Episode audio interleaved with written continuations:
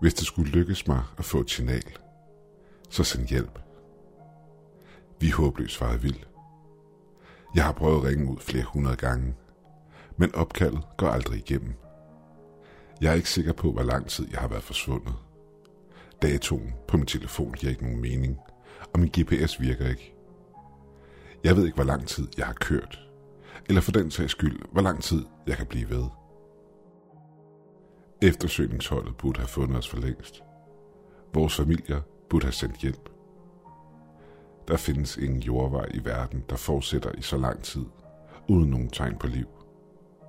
Noget er helt forkert. Jeg har dokumenteret vores rejse i detaljer. Skulle det ske, vi ikke finder vejen hjem, så håber jeg, at nogen læser det her. 7. juli. Mig og min ven Travis tog afsted for at campe. Vi tog afsted tidligere om morgenen, da det stadig var mørkt. Travis sov, mens jeg kørte ned ad den mørke landevej, der førte op i bjergene. På et tidspunkt slog radioen over i statisk støj, da signalet forsvandt, så vi måtte slukke den. Vi havde planlagt en tur til Rocky Mountains Nationalpark, men vejen dertil var lukket af, og vi kom lidt på afveje, men fortsatte med at køre. Jeg kan huske, jeg så et skilt, hvor der stod Sawtooth Mountains, men det var et godt stykke tilbage. Selvom ingen læser det her, så har jeg brug for at få styr på det i mit hoved. Vi kørte langsomt ned ad jordvejen, imens vi ledte efter et sted, vi kunne parkere og slå lejr. På et tidspunkt så vi en smal sti med et skilt, hvor der stod camping tilladt. Så vi parkerede bilen og markerede stedet på vores GPS. Vi greb vores udstyr og begav os afsted. Vi vandrede et par timer, indtil vi nåede en lille lysning i skoven, der lå op ad en lille sø. Vi tilbragte eftermiddagen på at sætte lejren op og samle branden ind, alt imens vi udforskede området.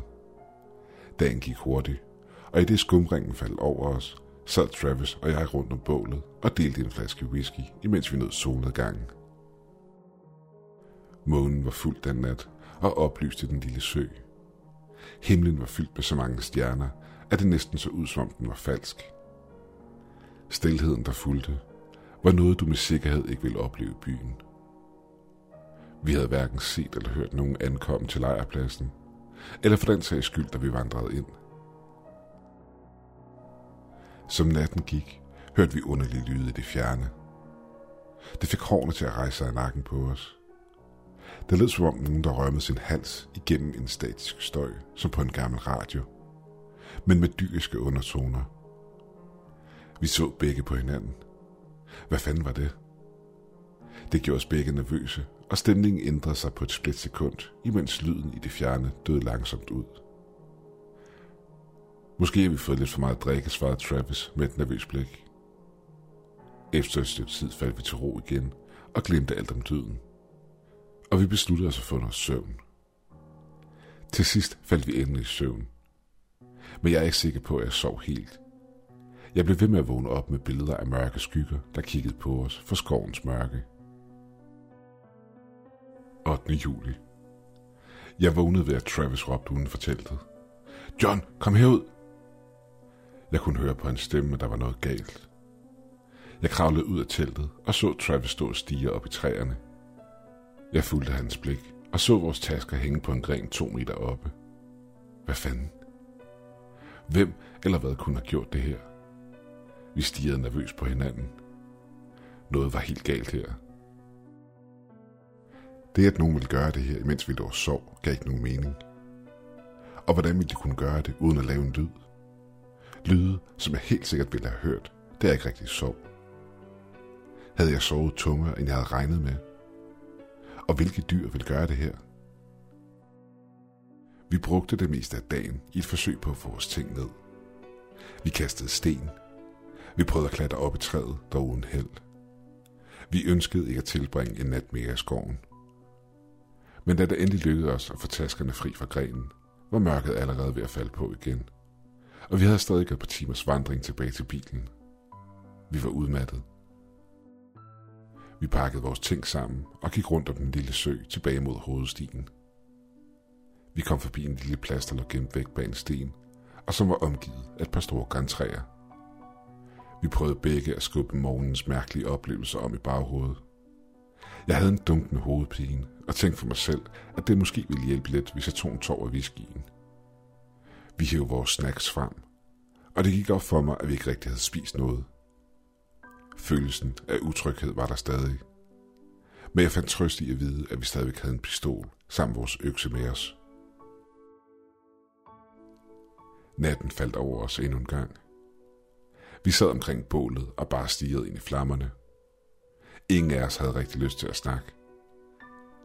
Jeg sad og rodede i bålet med min pind, jeg havde snittet i tidligere, da noget et stykke bag Travis fik det til at løbe koldt ned ryggen på mig. Jeg frøs fast. Jeg så noget bevæge sig i træerne langs søen. Et gisp undslap mig. Det var silhuetten af en umulig høj mand, der lurede i mørket. Men selvom det lignede en mand, bevægede den sig ikke som en mand. Den kom til syne et sted, og derefter et nyt sted. Alt imens den kiggede frem fra sit skjul bag træstammerne, inden den dukkede sig ned bag dem igen. Den kom tættere på. Måske 40 meter. Travis så mit ansigtsudtryk ændre sig, og hørte lyden bag ham og frøs fast. Han vendte sig om for at se, hvad det var, jeg kiggede på. Men den var forsvundet. Jeg talte lavmældt, men panisk, imens jeg prøvede at beskrive, hvad det var, jeg havde set. Jeg rystede over hele kroppen, imens jeg kiggede rundt i forventning om, at den ville komme til syne igen. Følelsen af rædsel skød ind over mig, og jeg havde lyst til at kaste op. Travis så farven i mit ansigt forsvinde. Ræk mig tasken, viskede han, imens han undertrykte frygten i hans stemme. Jeg finder pistolen frem. Vi råbte ind i skoven, i håb om at skræmme, hvad der end var derude væk. Hvem der? Vi er bevæbnet. Træd frem og vis dig selv, eller vi skyder. Der var dødstille i skoven. Men jeg kunne mærke dens tilstedeværelse. Travis tog lavet greb på pistolen og gik langsomt hen mod stedet, hvor vi sidst havde set skyggen. Hvis du er derude, så træd frem. Jeg har ikke lyst til at skyde dig, råbte Travis. Rystende fulgte jeg efter ham, imens jeg havde et fast greb om øksen. Jeg var fyldt med et mix af vrede og frygt, samtidig med en følelse af nedtrykthed skød ind over mig. Travis frøs fast, da lyden af resterne grene kunne høres et stykke væk. Det, det kravlede op i træet, og fucking forsvandt, fremstammede han. Jeg havde set det samme. Vi for tilbage til lejren. Jeg har aldrig set noget bevæge sig på den måde, sagde Travis lavmældt. Den ting. Det er som at stige ind i tomheden, svarede jeg. Vi må væk herfra nu. Hvor blev den af, spurgte Travis. Den, den er derude i mørket. Imens den holder øje med os, svarede jeg. Vi pakkede hurtigt så mange ting sammen, som vi kunne, og begav os imod vandrestien. Vi nåede ikke mere end fem minutter ned ad stien, før vi kunne høre den mærkelige statiske sidren et sted bag os. Vi satte hurtigt farten op og fortsatte ned ad bjerget. Foran os, længere ned ad stien, stod en stor sort skygge stille, kun oplyst af lys fra månen, der ramte den bagfra. Det så ikke ud til, at den havde nogle øjne, men jeg kunne mærke, at den stirrede direkte ind i sjælen på os. Det var som om den udsendte et signal af ren rædsel ind i hjernen på mig, og jeg kunne mærke mit hoved dunke. Vi så hurtigt på hinanden og satte i løb op ad stien, hvor vi lige var kommet fra. Den løb ikke efter os, og pludselig var den væk igen. Vi stoppede og hæv efter vejret. Efter et par minutter hørte vi en gren knække et stykke bag os. Uden at sige noget, så vi på hinanden. Vi vidste begge, at vi måtte til at komme væk fra området. I det vi fortsatte op ad bjergstien, vidste vi, at vi på et tidspunkt måtte vende om, så vi kunne komme tilbage til bilen. Jeg var på det her tidspunkt ligeglad med det udstyr, vi havde efterladt, og vendte mig om for at få en idé om vores position. Travis stod på midten af stien, med hans mund vidt åben, imens han pegede op på toppen af et af træerne, der stod tæt ved. Stående på en gren i det 40 meter høje træ var omridset af en mand. Kanten af omridset var sløret og virkede næsten som om det var statisk. Det gjorde ondt i øjnene at kigge på. Grenen, den stod på, kunne umuligt bære vægten af noget så stort. Det gav ingen mening. Frosset fast til stedet i frygt, stod vi bare og stirrede på den, uden at forstå, hvad det var, vi kiggede på, og uden at vide, hvad vi skulle gøre. Efter et stykke tid, hvor den bare havde stiget ned på os, bevægede den sig pludselig fra en trætop til en anden. Det gik så hurtigt, at det næsten virkede til, at den teleporterede sig. Træet rystede en smule. Den hang nu lige over os i træet på vores højre side, imens den udsendte den redselfulde statisk sidrende lyd. Pludselig begyndte den statiske lyd at komme fra alle mulige retninger omkring os. Den var ikke alene. Og vi var omringet af skygger, der stod i trætoppene omkring os og så ned på os. De pulserede og skiftede til forskellige former. Mit hoved dunkede af at kigge direkte på dem. En af skyggerne sad på alle fire på jorden foran os. Den lignede en stor ulv. Vi vendte os om og løb videre op ad den smalle bjergsti. På den ene side af stien var et fald på flere meter, og på den anden side en klippevæg. Vi løb rundt om en bøjning i stien, hvor stien endte bræt. Skyggerne var over os med det samme. Vi vendte os om. De uhyggelige skygger vibrerede og pulserede rundt omkring os. De stod på stien samt i træerne helt stille.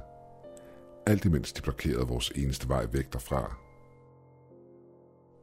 Det var her lyden begyndte igen. Det var som om de missede. Mit hoved føltes som om det ville eksplodere. Det føltes som om de kunne transportere en masse rædselsfulde tanker og følelser ind i mit hoved på én gang. Følelser af selvhed, ensomhed og vrede fyldte mit sind. Jeg ønskede at kaste mig selv ud fra klippen. Jeg kunne mærke deres intentioner. De ønskede at bevidne vores død. Jeg vendte mig om og gik imod klippen, imens jeg kiggede ned på den panoramiske udsigt. Jeg så indgang til stien hundredvis af meter under mig. Travis var lige bag mig. Jeg kunne høre ham råbe. Kæmp imod! Du er min bedste ven. Tænk på din familie. Jeg brød fri af de mørke tanker og stoppede mig selv i at kaste mig ud over klippen. Travis stod med et udtryk af sorg i ansigtet. I et kort øjeblik så jeg fra mit indre øje, hvordan han ville trække pistolen og skyde sig selv, og falde bagover ud over klippen. Jeg skubbede ham hårdt væk fra klippekanten. Pistolen! Skyggerne fortsatte med at kigge på os. Den statiske lyd stoppede pludselig.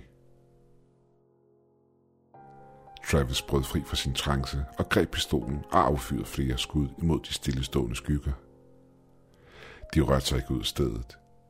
De stod der bare, pulserende i stilhed. Som om de blot stod stille og stirrede ind i vores sjæl. På et splitsekund forsvandt de ud i den tomme luft. Vi begyndte med det samme vores tur ned ad bjerget. I det jeg gik igennem et af stederne, hvor en af skyggerne havde stået, kunne jeg mærke mit blod fryse til is. Det var som at gå igennem en ishule. Vi måtte sætte farten ned, da vi hæv efter vejret. Ud af øjenkrogen begyndte vi at kunne se skyggerne vride sig ind i alle mulige forskellige former og størrelser i trætoppene omkring os. Jeg prøvede at ignorere dem, og lad som om de ikke var der. De sprang fra træ til træ, imens den statiske sidren og knoren fulgte os. Det lød som om de nærmest var opstemt. Lyden voksede sig højere og mere intenst. Og igen skød følelsen af vrede og selvhed ind over mig. Jeg måtte kæmpe imod. Vi løb ned ad stien i hvad der føltes som timer, imens vi fra tid til anden måtte stoppe op og hive efter vejret. Skyggerne var for længst forsvundet, men skoven virkede på en måde anderledes. Alt var sløret og føltes uvirkeligt, som et hyperrealistisk maleri. Langt bort i det fjerne kunne jeg høre den svage lyd af den statiske sidren. Jeg så indgang til stien foran os. Endelig havde vi nået den. Jeg så op. Hundredvis af meter over os så jeg klippekanten, vi havde stået på tidligere. Vi fucking klarede den, tænkte jeg for mig selv. Pludselig følte jeg mig svimmel. Jeg så på Travis, der lignede en, der prøvede at skrige, men ikke kunne. Jeg frøs fast, da jeg så en pulserende skyggeversion af vores livløse kroppe ligge på jorden under klippekanten, vi havde stået på. Organer og blod løb ud over stenene. Vi brød fri fra det redselsfulde syn og løb hen til indgangen af stien. Vi følte os sejrsikre og så bilen. Vi hoppede ind og kørte derfra i fuld fart. Det føltes som lang tid siden nu, og jeg er træt. Så utroligt træt. Vi har let efter en asfalteret vej, som et tegn på, at vi slap ud. Eller for den sags skyld et hus, en bil, eller et eller andet tegn på civilisation. Men det føles som om, vi har kørt i cirkler om og om igen. Hvor lang tid har vi kørt rundt? Jeg prøvede at tænde for radioen, og du gættede rigtigt. Der var kun statisk støj. Jeg har ingen idé om, hvorfor min telefon stadig virker, og hvorfor den ikke er løbet tør for strøm. Travis har ikke sagt et ord, siden vi slap væk fra bjerget. Og nu hvor jeg tænker over det, så har han ikke sagt et ord, siden jeg havde det syn for mit indre øje, hvor han skød sig selv. Jeg håber, nogen læser det her og sender hjælp.